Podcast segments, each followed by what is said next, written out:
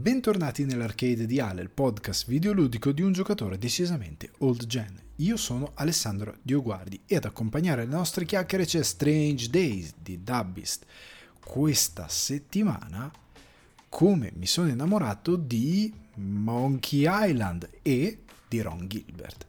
Ragazzi, bentornati sull'arcade di Ale, questa settimana frizzantissima con un doppio episodio e dopo aver fatto l'episodio in difesa di Ron Gilbert e della sua scelta artistica ho detto facciamo un come mi sono innamorato dedicato a Monkey Island, visto che in questo 2022, perché non è ancora chiaro eh, quando uscirà, uscirà Return to Monkey Island, io lo giocherò col cuore aperto, lo giocherò molto volentieri e ho detto facciamo un ricappone su Ron Gilbert ma anche in particolar modo su Monkey Island anche se poi citerò qualcosina eh, di LucasArts più che altro. Cito proprio quel, quel, quel, frangente non cito tutto cito proprio roba collegata direttamente a Gilbert e a Monkey Island perché ci tengo a parlare di questa eh, mia esperienza di come mi sono innamorato di questo brand e di questi videogiochi che sono sempre più difficili da attualizzare e anche per uno come me che li ha amati sono difficili da riportare. E sono difficili da riportare perché ve lo anticipo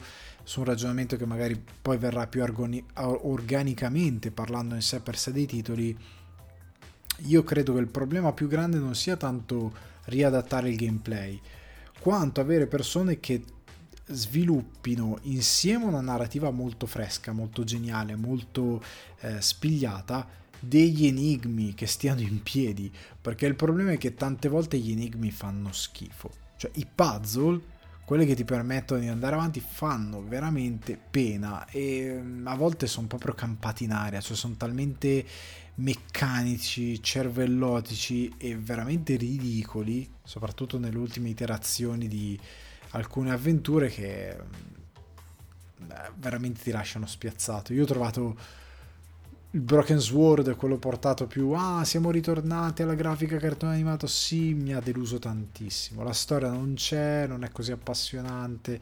C'è da dire che c'è se rigiochi vecchi Broken Sword non è che quella storia fosse incredibile. All'epoca sembrava incredibile anche per l'effetto dell'animazione eccetera eccetera. Però per come per come siamo oggi togliendo anche questo velo di nostalgia servono degli autori molto più in gamba, cioè nel senso che servono degli autori per il punta e clicca che sappiano scrivere delle storie, posso pensare a What Remain of Edwin Finch, The Vanishing of Ethan Carter, delle storie più accurate, più moderne. E non dico che debbano essere per forza eh, puntare a, a, livello di gameplay ne possiamo parlare dopo. A, a quello che è la, l'avventura grafica più moderna. Non dico che debbano puntare per forza in quella direzione, anche mantenendo il cuore, magari con qualche piccolo uh, update. Però io sono convinto che debbano rispettare il fatto che ero il giocatore più smaliziato o le storie più complesse.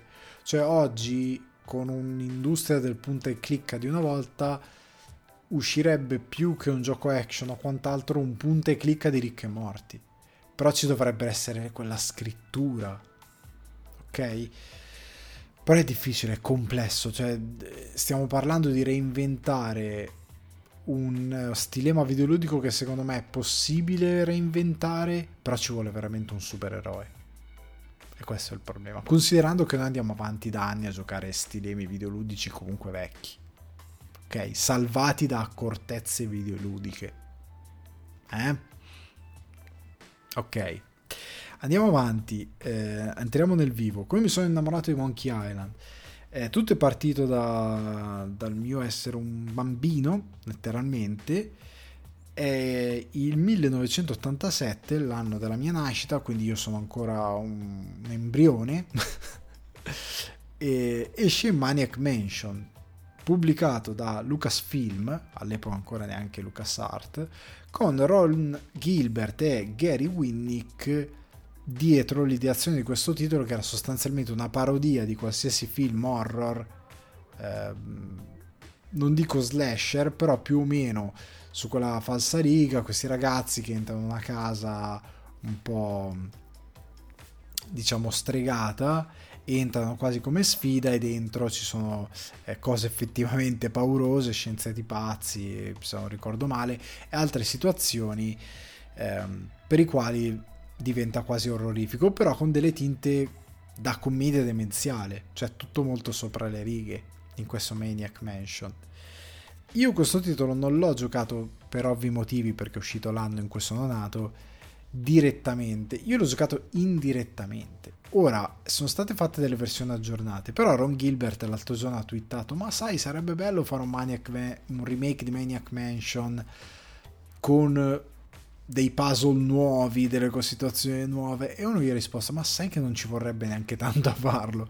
E quindi a questo punto io sto bocce ferme non lo voglio più toccare anche se sarebbe bello poter toccare di nuovo quel titolo. Ma al di là di questo eh, io ovviamente l'ho giocato indirettamente perché nel 93 esce Day of the Tentacle con Dave Grossman e Tim Schafer. Tim Schafer è un altro piccolo genietto che ha fatto un sacco di cose interessanti e continua a farle. Dave Grossman è un altro tizio interessante. E sostanzialmente non c'è di mezzo Ron Gilbert, però questo Day of the Tentacle nasce come una sorta di sequel, perché era una, eh, Ron Gilbert mi pare fosse coinvolto nel progetto, eh, però Schaefer e Grossman erano i principali era una sorta di Maniac Mansion 2, due punti, Day of the Tentacle. Era una cosa così, se non ricordo male, il titolo originale. Ed era questa storia di questi ragazzi, un nerd eh, che sta con questo scienziato, che sono amici di questo scienziato che praticamente per, riassumendo un errore, andando in queste macchine del tempo che sono sostanzialmente dei cessi chimici tipo, eh, finiscono in tre epoche diverse, present- eh, futuro, passato tipo il tempo di George Washington e eh, uno rimane nel presente forse. E la cosa modernissima di gameplay era che praticamente nel risolvere questi puzzle tipici da punta e clic e portare avanti la storia, tu potevi continuare a usare i gabinetti macchina del tempo, quindi potevi gettare degli oggetti nel gabinetto e mandarlo in, una, in un periodo storico ben preciso, così un altro poteva usarlo era molto ganza come idea, ma soprattutto era molto bella perché c'erano questi tentacoli eh, che tipo in quello nel futuro erano dominatori del mondo per via di quello che succedeva nel presente, quindi tu dovevi cambiare questa situazione. Nel passato c'erano determinate cose che stavano iniziando a essere influenzate da eh, certi movimenti che potevi ancora tu influenzare nel presente in modo tale da aiutare a cambiare il futuro. Era molto ganzo, oltre al fatto che era dannatamente divertente. Eh, questo l'ho rigiocato, la versione diciamo aggiornata più che remake. Eh, l'ho giocata molto volentieri. È un gioco che all'epoca mi fece innamorare, giocavo con un mio amico di infanzia perché era super divertente, moderno, colorato, eh, era pieno di battute, era pieno di cose che all'epoca coglievo meno perché avevo meno idea di George Washington, storia americana, perché ero veramente un bambino. Ovviamente non l'ho giocato nel 93, eh, a 6 anni, credo di averlo giocato attorno al 95, perché avevo già Windows 95, quindi l'ho giocato in quell'epoca quando uscì addirittura in CD-ROM effetti speciali incredibili, perché c'era questa collana di classici, cose che ora ormai c'è GOG, però c'era questa collana di classici giochi del passato in CD-ROM da collezione, tu te li comprai e li portavi a casa. Io mi ero comprato questo Day of the Tentacle anche perché costava poco, perché essendo un classico che veniva riproposto, eh, all'epoca si usava anche per PlayStation, cioè i, quelli Platinum mi pare che si chiamavano perché erano diciamo classici. Comunque erano tipo riedizioni di grandi giochi. Comunque mh, mm, non voglio dire cose che non ricordo accuratamente. Sta di fatto che eh, comprai questo gioco, lo giocai e mi divertì un sacco. E in Day of the Tentacle c'era la possibilità di giocare Maniac Mansion. C'era proprio un computer o un arcade che tu eh, ci cliccavi e partiva Maniac Mansion lo potevi giocare tutto. Ed era e così io ho giocato Maniac Mansion. Oltre poi forse di averlo recuperato da un amico su floppy, una cosa così. Però sta di fatto che il mio primo incontro con ehm, Ron Gilbert è stato così in diretto e me ne innamorai Tornando invece nel tempo, nel 1990 esce The Secret of Monkey Island, prodotto su questo motore SCAM, ehm, scritto S-C-U-M-M, lo SCUM, noi lo chiamavamo più comunemente SCUM, lo chiami, e con Tom, Ron Gilbert, Tim Schafer e Dave Grossman. Appunto, prima dicevo Grossman e Schafer sono due personaggi. Loro tre, Ron Gilbert, molto penna molto interessante, producono questo The Secret of Monkey Island. Che per i babbani che proprio non lo conoscono è questa, la storia di questo Guybrush Threepwood che vuole diventare un temibile pirata che però diciamo non è proprio temibile ed è un, quello che oggi chiameremo uno scappato di casa, cioè non è uno propriamente davvero in grado che ha idea di cosa serva per fare il pirata, eccetera, eccetera, e che si imbatte, si innamora di questa ragazza Elaine, la figlia del governatore, e andando alla ricerca di questa Monkey Island si imbatte anche in questo pirata, le Chuck e via discorrendo, molto cattivo, e da lì succedono cose tutte assurde, tutte sopra le righe, che a me piacquero perché per quanto eh, questo titolo fosse in parte ispirato dalla giostra Disney dei pirati, aveva però al suo interno una fantasia fuori scala. Cioè, è, Monkey Island aveva, anche lì, non l'ho giocato nel 90, l'ho giocato anche qui 95, sempre con questa storia dei classici CD-ROM e via discorrendo. Eh, aveva questa cosa meravigliosa eh, per la quale che io tante volte dico cavolo mi piacciono i giochi quando sono così si mirava ad avere un estro nel raccontare le cose nel non prendersi sul serio nello scrivere situazioni assurde che erano incredibili. Posso pensare oddio non voglio far confusione col 2 però il tipo la battaglia con gli spadaccini. Cioè tu potevi, no era sempre l'uno, tu a un certo punto per fare, ehm, che qua sono anche tutte soluzioni che ti inventi per aderire al gioco, cioè al punta e clicca, e quindi non un gioco d'azione, però per aderire anche al fatto che eh, devi dare qualcosa di comico, qualcosa di divertente, che rappresenti Monkey Island come ambiente, come mondo a sé stante. E quindi in questo mondo dove non c'è violenza vera, ma la violenza è tutta cartunesca sopra le righe folle, come fanno i pirati a spadate?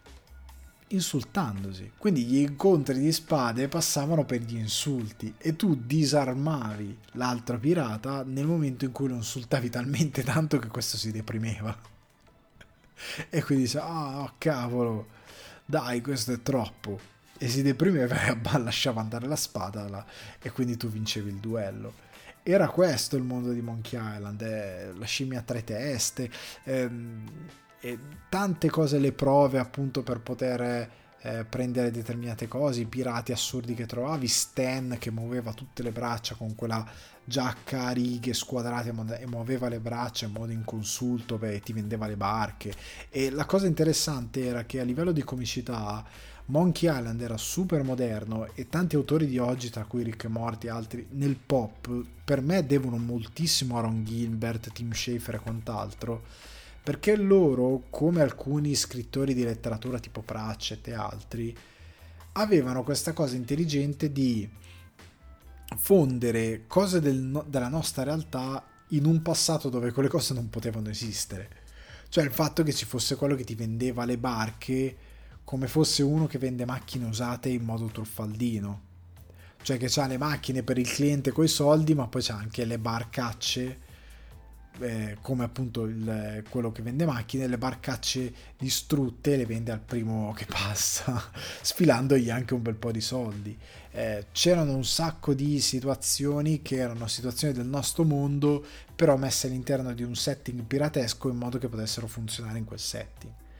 Ed era meraviglioso. Monkey Island faceva spaccare da ridere, aveva degli enigmi eh, affascinanti che ti tenevano lì attaccato e soprattutto era il tipo di gioco, il punto e clicca funziona e funzionerà e, fun- ha sempre funzionato per quanto mi riguarda perché è quel gioco che puoi comunque giocare sul divano.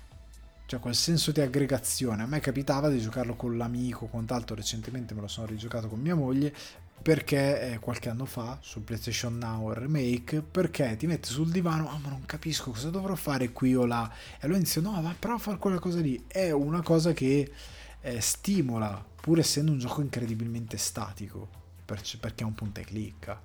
Però il suo mondo era talmente sviluppato lo stesso vale per il 2 eh, Escape from Monkey Island. Eh, no scusate eh, Monkey Island 2 le Chuck Revenge perché ho letto male dalla mia scaletta. Eh, Ron Gilbert, Tim Schafer e Dave Grossman ritornano, questo è l'ultimo che scrive Ron Gilbert, per questo le Chuck Revenge. E vale tutto, eh, ritorna quello stile eh, pixel un po' più evoluto che si era visto nell'1, era passato un anno, quindi relativamente evoluto, era un po' un more of the same, eh, però come dicevo nell'altra puntata la cosa interessante è che eh, qua ancora si cercava fino a un certo punto un, um, un'estetica cartunesca, cioè c'era qua erano già state implementate delle scelte artistiche un po' più interessanti, però si tendeva già quasi al si tendeva ancora a dare una sorta di in queste chiamiamole cutscene, in verità erano immagini statiche in cui i personaggi si confrontavano, dialogavano eh, quelle immagini più elaborate rispetto a quelle diciamo in game erano quasi da fotoromanzo, cioè Guybrush aveva un codino normale, aveva una faccia normale quasi da bambino, ehm, da bambinello, eh, da, da, da, faccioni, da, da, proprio prendere per i pomelli delle guance e, e, e, e, scroll, scrollare, ecco, da scrollare, aveva quella faccina eh, simpatica, tonda che non prenderesti appunto come un pirata, eh, aveva questa caratteristica ed era molto particolare, era una ricerca molto particolare, che però va un po' a cambiare nel momento in cui nel 97, quindi sei anni dopo, ed è lì che probabilmente eh, ho amato di più Monkey Island, è arrivato The Curse of Monkey Island con eh, Jonathan Ackley e Larry ha- eh, Ahern che aveva fatto Full Throttle che era comunque un'altra punta e clicca particolare molto stile LucasArts però su un motociclista, una cosa strana, e che praticamente abbandona, grazie al progresso tecnologico, lo, lo scum, lo scam, eh, per passare all'animazione. Letteralmente era animato, era coloratissimo, era... Eh, come dire, era, era meraviglioso, era un sogno meraviglioso quel Monkey Island. Cioè, quando io ho visto eh, Monkey Island 3 ho visto quella cutscene iniziale doppiata col doppiaggio con delle voci l'altro doppiato anche bene Monkey Island con, Ga- con Guy- Guybrush sul per fondere cose vecchie moderne sulla macchina d'autoscontri però in mezzo al mare perché era naufragato che scrive il diario a Hélène e dice ah cara Hélène eh, se potessi avere del grog passa la botte di grog con sopra il, gallo o magari un gallo c'è appunto il gallo sopra. Ecco questa comicità assurda che comunque era mantenuta era stata portata avanti molto bene. Monkey Island 3 nonostante non ci fossero i creatori originali era un bellissimo gioco. Eh, i pappalibri sonori d- 200 cose che ho amato tantissimi. La ciurma di Barbieri eh, la sfida col banjo, tante robe che mi erano davvero piaciute col Monkey Island, però soprattutto l'estetica. Ecco il discorso che avevo fatto nel podcast precedente, ovvero di eh, fare una scelta estetica che ritorni eh, a quello che è il mood del videogioco. Cioè qua si sta parlando di un videogioco che eh, punta alla risata, che punta a non farsi prendere sul serio, loro hanno detto bene, facciamo un'evoluzione, andiamo verso il cartone animato, allunghiamo la faccia di Guybrush, Guybrush facciamolo mingherlino con le braccia piccoline, più animazione molto stile americano e che rendeva però quell'idea di piratesco, cioè la, la, l'isola era Melee Island mi pare, perché poi ecco un'altra cosa che non ho detto, Monkey Island creava tutto un suo sistema di isole, aveva tutta una sua lore, dei personaggi ricorrenti. Una cosa che mi piace di questi titoli LucasArts, soprattutto quando i capitoli vanno avanti, è che ci sono dei personaggi ricorrenti, dei personaggi che eh, qui e là eh, saltano fuori, che, mh, mm, de, dei personaggi che esistono pur non essendo nello stesso mondo. A un certo punto c'è un Green Fandango. C'è un riferimento a Green Fandango che sarebbe uscito qualche anno dopo, che, del quale vi parlerò magari un'altra volta. Però sta di fatto che ehm, era un gioco meraviglioso a livello di scelta già estetica, ma soprattutto erano belli puzzle, l'attore shakespeariano col teschio che però era un teschio vero eh, perché era un teschio vivente parlante eh, eh, che però aveva la mappa sulla schiena tu gli dovevi far bruciare la schiena per stappargli la pelle e usare la mappa. Era una roba terribile alcuni enigmi anche per, per quell'umorismo becero che aveva. Eh, però era un, è l'ultimo Monkey Island del, del quale ho un ricordo veramente bello. Perché poi il successivo che è oltre alle musiche stupende, comunque, che erano già state fatte, o meglio abbozzate con le possibilità che c'erano nel 90, che non erano di far veramente musica in modo evoluto, però musiche stupende in Monkey Island 3. La mia delusione è stata un po' Escape from Monkey Island del 2000 con il Grim Engine, l'engine appunto usato poi per eh, Green Fandango con però la scrittura Sean Clark e Michael eh, Stammel. Qua vanno via anche gli autori di Corso Monkey Island, anche se hanno seguito il progetto. Eh, Stammel aveva scritto Indiana Jones e Sam Max. Sam Max era una serie molto interessante anche qui che è stata portata avanti in modo criminale, poi ne parleremo per quanto mi riguarda da altri. Ehm, è un titolo che non lo prendo in mano davvero quando l'ho giocato, quindi dal 2000, quindi sono 22 anni che non lo prendo in mano mi deluse tantissimo perché a memoria posso dire che iniziavano ad esserci difetti appunto di enigmi non proprio così ispirati ehm, scene comiche non così ispirate e soprattutto secondo me il Grim Engine non funzionava così a dovere. Cioè Monkey Island non era stato pensato a dovere per, per il 3D per quanto mi riguarda. Quel 3D non funzionava così bene tanto quanto era funzionale in Green Fandango perché era pensato per Green Fandango, tanto quanto non lo era per Monkey Island. Perché ritorniamo a quello che dicevo prima, il mood del gioco, la ricerca estetica devono andare a braccetto, devono avere un design che funzioni, cioè che deve, deve veramente amalgamarsi e per me non funzionava. E poi arriveremo su perché non commento l'ultimo Monkey Island perché l'ho già fatto nel podcast precedente e vi annoierei però poi arriviamo su come probabilmente potrebbe essere un sequel che non va indietro ma va avanti di Monkey Island, ok?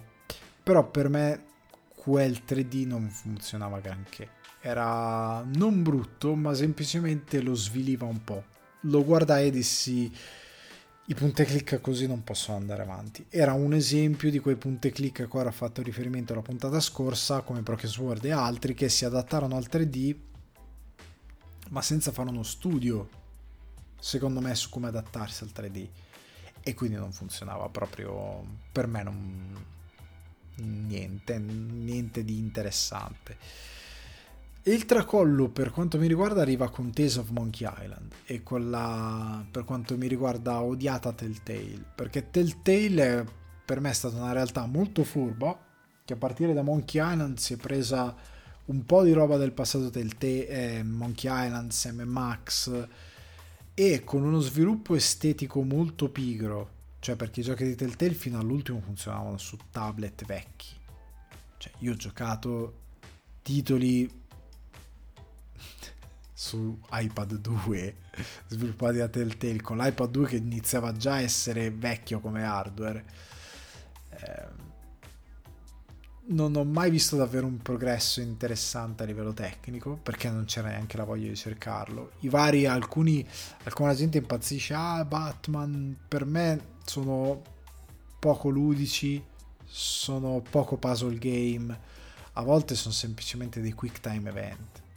Tante volte le conseguenze che paventano, ah sì, ci sono conseguenze che cambiano la storia, sono super illusorie non sono davvero così vere e sono molto marginali anche quando ci sono.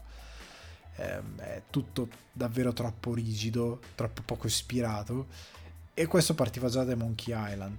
Cioè, per molti è stata un, una bella avventura avere questi Monkey Island sviluppati a capitoli. Poi io ho sempre odiato queste cose sviluppate a capitoli. I capitoli si, vendevano, si vedevano alle op, chissà quando. Cioè, la cadenza tra un capitolo e l'altro a volte era molto lunga. Soprattutto quando le produzioni hanno iniziato ad andare avanti con ambizioni di lì. Perché Telltale, secondo me, è andata bene che ha, iniziato a acquisire licenze, licenze, licenze, licenze con minimo sforzo, massimo risultato e comunque non è riuscito a pagare fino in fondo perché d'altronde l'industria aveva già evoluto il punta e clicca, però poi ci arriviamo. E quei Tales of Monkey Island io li ho giocati con poco entusiasmo. Ora anche questi sono del 2009. Credo siano usciti tutti nel 2009 o tra il 2009 e il 2010, una cosa del genere. E, non, per me non ne ho un bel ricordo. Potrei ritornarci giusto per rinfrescarmi la memoria, ma non ne ho un grande ricordo. Sono dei giochi che ritengo molto trascurabili, anche qui molto poco ispirati a livello di comicità, a livello di idee. Eh, li trovo poveri, niente di interessante. Perché, come dicevo prima, oltre al fatto che io non amo il modello Telltale, l'unico gioco che mi ha fregato il Telltale è stato il primo The Walking Dead. Poi appena ho iniziato a scavare ho capito che mi avevano fregato. Con i successivi ho capito che mi stavano proprio scammando. E poi ricordando Tale of Monkey Island ho detto ok, scammone. Per me non è una software house che ha una grande validità, secondo me eh, anche perché le storie non sono così belle come a volte hanno qualcuno preso in prestito da chi gli concede le, le, proprietà intellettuali che li aiuta e quindi voi alla fine non avete fatto niente.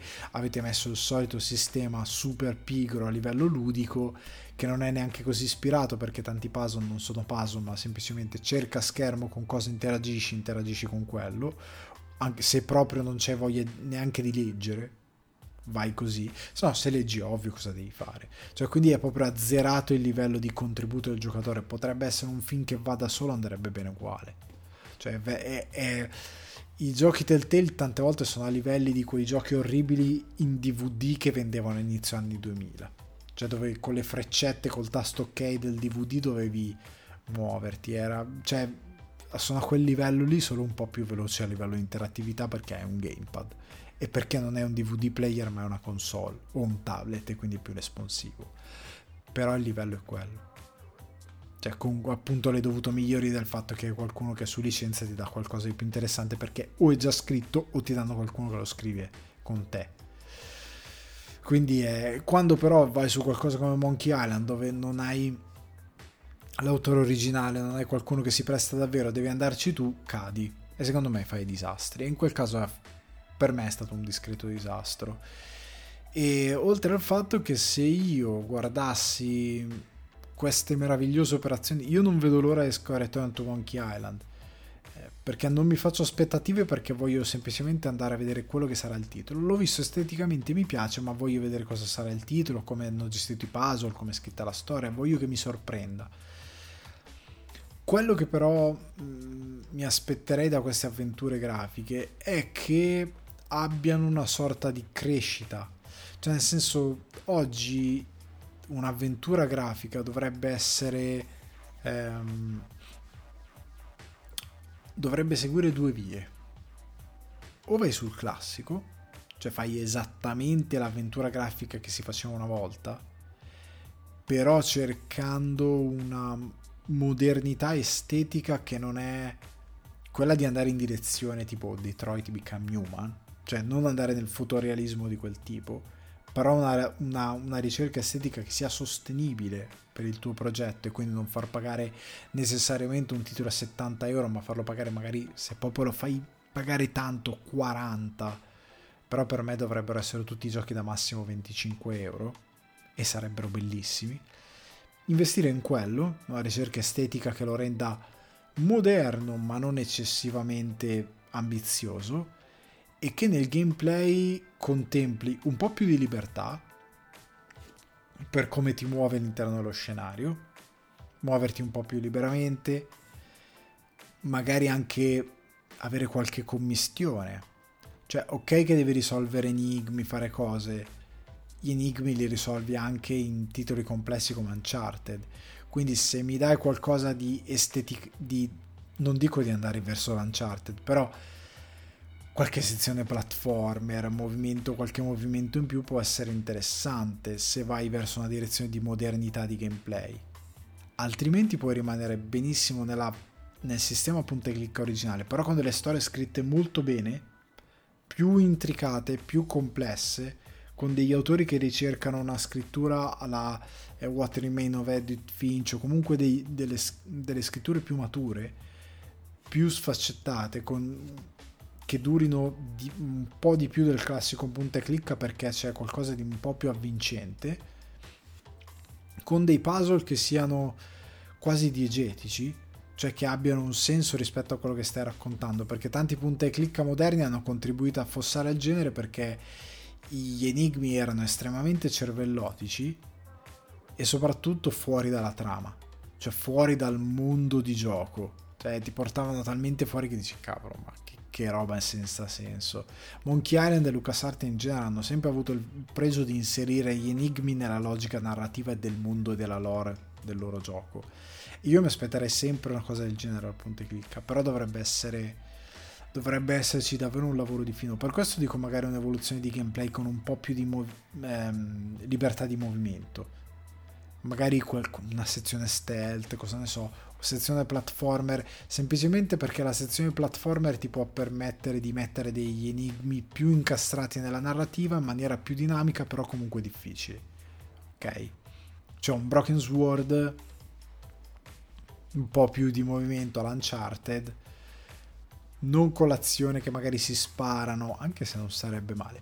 Però ecco, un Broken Sword più di movimento e meno statico, con una certa ricerca moderna, potrebbe essere interessante. Però tornando ai titoli LucasArts, eh, io mi aspetterei un'evoluzione di questo tipo da un lato e dall'altro però un'aderenza al classico, come sembra voler fare per certi versi questo Return to Monkey Island. Cioè io mi aspetto davvero un titolo che per narrativa puzzle sia magari un po' aggiornato, ma sostanzialmente il classico punta e clicca, con una forma estetica più interessante. Però quello è, quello rimane. Cioè, io mi aspetto esattamente questo da Return to Monkey Island. E poi se c'è qualcosa che mi può sorprendere, sono stracontento che mi può sorprendere.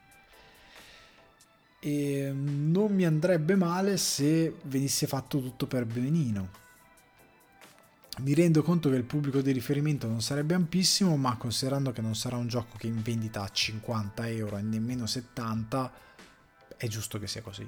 Cioè va bene così, perché le mire sono più basse e quello che deve fare il gioco è più ristretto e quindi quello che deve ritornare è più umile perché l'investimento è comunque per, pensato per un pubblico diverso, per un bacino d'utenza diverso, per delle mire diverse, anche se Monkey Island per me dovrebbe essere un titolo che esplode. Non come in passato, ma dovrebbe comunque esplodere e avere un riverbero molto ampio. Perché, come ho dimostrato e come continua a dimostrare gli indie, al di là del genere, tu puoi avere una cosa come, ecco, Eastward, che ti dura 30 ore se lo approfondisci, che però ha un comparto musicale stupendo, ha un comparto estetico meraviglioso, ha delle logiche di gameplay eh, retro però rese moderne da un'evoluzione di gameplay che è veloce però sempre dinamica nel diversificare il gameplay eppure in, in qualcosa che comunque è tutto a un gaming di un'altra epoca. Aggiornato giusto qui e lì dove serve qualcosa di estetico, qualcosa del gameplay o nella progressione di gameplay, le musiche che sono retro perché hanno quel carattere da ehm, musica 8 bit però moderno con delle complessità moderne che una volta non si potevano fare, ricercare piccoli accorgimenti, piccole sfumature di modernità qui e là per dare al giocatore qualcosa di nuovo pur essendo con delle vibe di un gioco classico arcade di una volta. Quello io cercherei da eh, dei punta e clicca moderni, perché io fino a pochi anni fa mi sono giocato dei punta e clicca come Primordia, era un buon punta e clicca super classico che non innovava granché rispetto alle possibilità che ci sono state ci sarebbero state qualche anno dopo e ci sono in questo momento, ma che mi ha soddisfatto molto. Poi ce ne sono altri che eh, si potrebbe tirare fuori, però là fuori è pieno di titoli che mescolano classico e modernità senza rivoluzionare completamente funzionano alla grande. Ok? Quindi io mi aspetterei questo. Io non mi aspetterei mai un Monkey Island in prima persona come Edward Finch. Non mi aspetterei delle grandi rivoluzioni. Ripeto, piccoli accorgimenti da un lato, oppure qualche cosa più ambiziosa, tipo più libertà di movimento, più puzzle magari anche fisici e ambientali per dare a Monkey Island magari quel tipo di movimento che possa attrarre un'utenza diversa. Però vi dico la verità, preferirei la prima strada piuttosto che questa seconda, perché la reputo più in linea con quello che può offrire, anche a livello di scrittura, perché la scrittura in Monkey Island è molto importante e quello che costruisce a livello estetico, a livello di umorismo è molto molto molto importante e ora non ricordo in quale podcast l'ho detto, ma ecco, un brand come Rick e Morty sarebbe perfetto per il punto e clicca oggi. Cioè, fatto oggi, all'epoca sarebbe stato stra perfetto, ma anche oggi sarebbe una di quelle cose che se uscisse per LucasArts diresti ok, perfetto. Altro capolavoro LucasArts da un lato non è più tempo per quei giochi, dall'altro è tremendamente tempo perché tante volte quel tipo di fantasia che aveva LucasArts, che ha Ron Gilbert, quel tipo di umorismo, quel tipo di estro, manca tantissimo all'interno dell'industria. E quindi io sono contento che torni su Monkey Island, sono contento che esca un nuovo Monkey Island, sono contento delle scelte estetiche che hanno fatto e spero che il gioco sia, non dico quello che mi aspetto, ma quello che può essere a livello di potenziale che può rappresentare per il punto e click. Non genererà sicuramente molti cloni, ma sarebbe bello vedere una software house con un bravo autore, con delle buone idee, che fa un Monkey, non un Monkey Island, ma un clone, diciamo, di Monkey Island di un certo tipo, con una sua verve, con una sua capacità di eh, intrattenere il pubblico di creare una nuova icona, e con delle tecniche magari miste anche. Qualcuno nel criticarlo aspramente ha detto pixel art, ci possono essere, sono in uscita dei titoli in pixel art, però sono thriller, però sono um, horror, però sono delle produzioni ben precise con dei toni ben precisi e ben venga ci siano.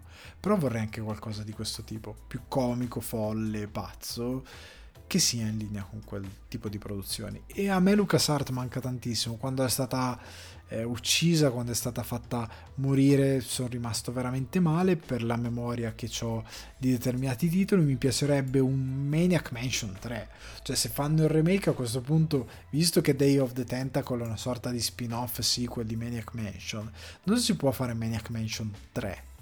Anche perché Maniac Mansion è perfetto anche per uh, avere un una modernità di gameplay come dicevo eh, enigmi ambientali, fisici. Maniac Mansion si può anche prestare alla formula Edwin Finch, cioè in prima persona, eh, si può prestare davvero un aggiornamento. Ecco, Maniac Mansion potrebbe essere benissimo, Ron Gilbert potrebbe riscriverlo, uno nuovo, un remake in prima persona con un, un comparto grafico più moderno 3D eh, con gli enigmi ambientali completamente diversi, con una struttura Edward Finch, però con un'estetica che gli permetta un po' cartunesca di fare quel tipo di comicità. Ecco, questo sarebbe geniale e io lo vorrei tantissimo.